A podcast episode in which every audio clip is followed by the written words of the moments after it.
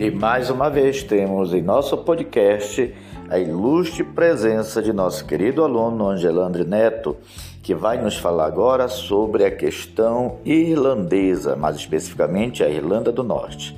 Muito bem-vindo, querido Angelandre, e a palavra está com o senhor.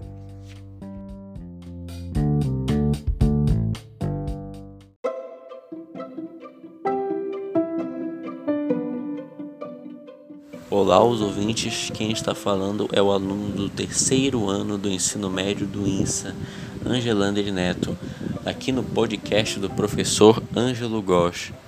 Irei falar sobre a Irlanda do Norte.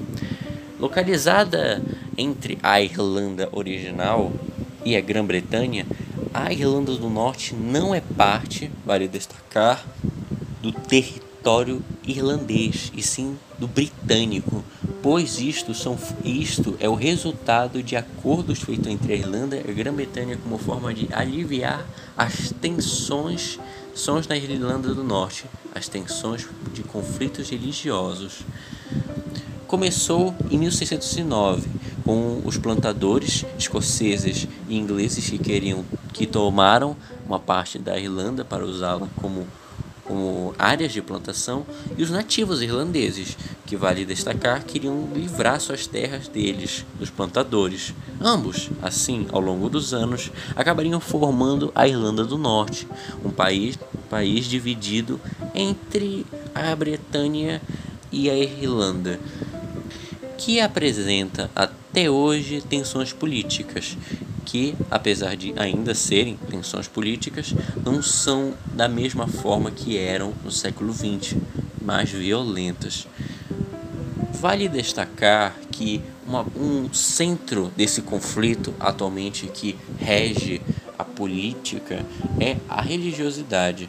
A maioria das pessoas da Irlanda do Norte são protestantes que querem que a Irlanda do Norte seja parte de vez do território britânico. E a minoria de católicos querem que a Irlanda do Norte seja parte do território irlandês original, como se quisessem que a Irlanda recebesse de volta o que era seu, que ou que a Irlanda do Norte voltasse a ser a ficar onde era mas como não se decidia o que fazer à Irlanda do Norte, os conflitos continuavam principalmente por parte de protestantes de forma violenta, na década de 60 foi proposto um acordo de paz, mas houve, mas houve apenas nos documentos. Grupos terroristas formados por protestantes começaram a surgir, a fim de unificar a Irlanda do Norte à Grã-Bretanha, com atos de revolta, sendo o alvo a pequena população católica. Até a parte que não se envolvia nos protestos de unificação da Irlanda do Norte à Irlanda. Por isso o governo os declarou como terroristas por esses atos violentos. Porém, Conforme os anos foram passando, ambos os grupos se cansando desse conflito aflito ao ponto de formarem um grupo pacifista chamado de Comunidade de Pessoas de Paz, ganhadora do Nobel de 76. Apesar de ainda haver pequenos grupos de protestantes e católicos, a situação atual da Irlanda do Norte já pertencente à Grã-Bretanha, depois dos acordos falados, está muito melhor que as décadas anteriores.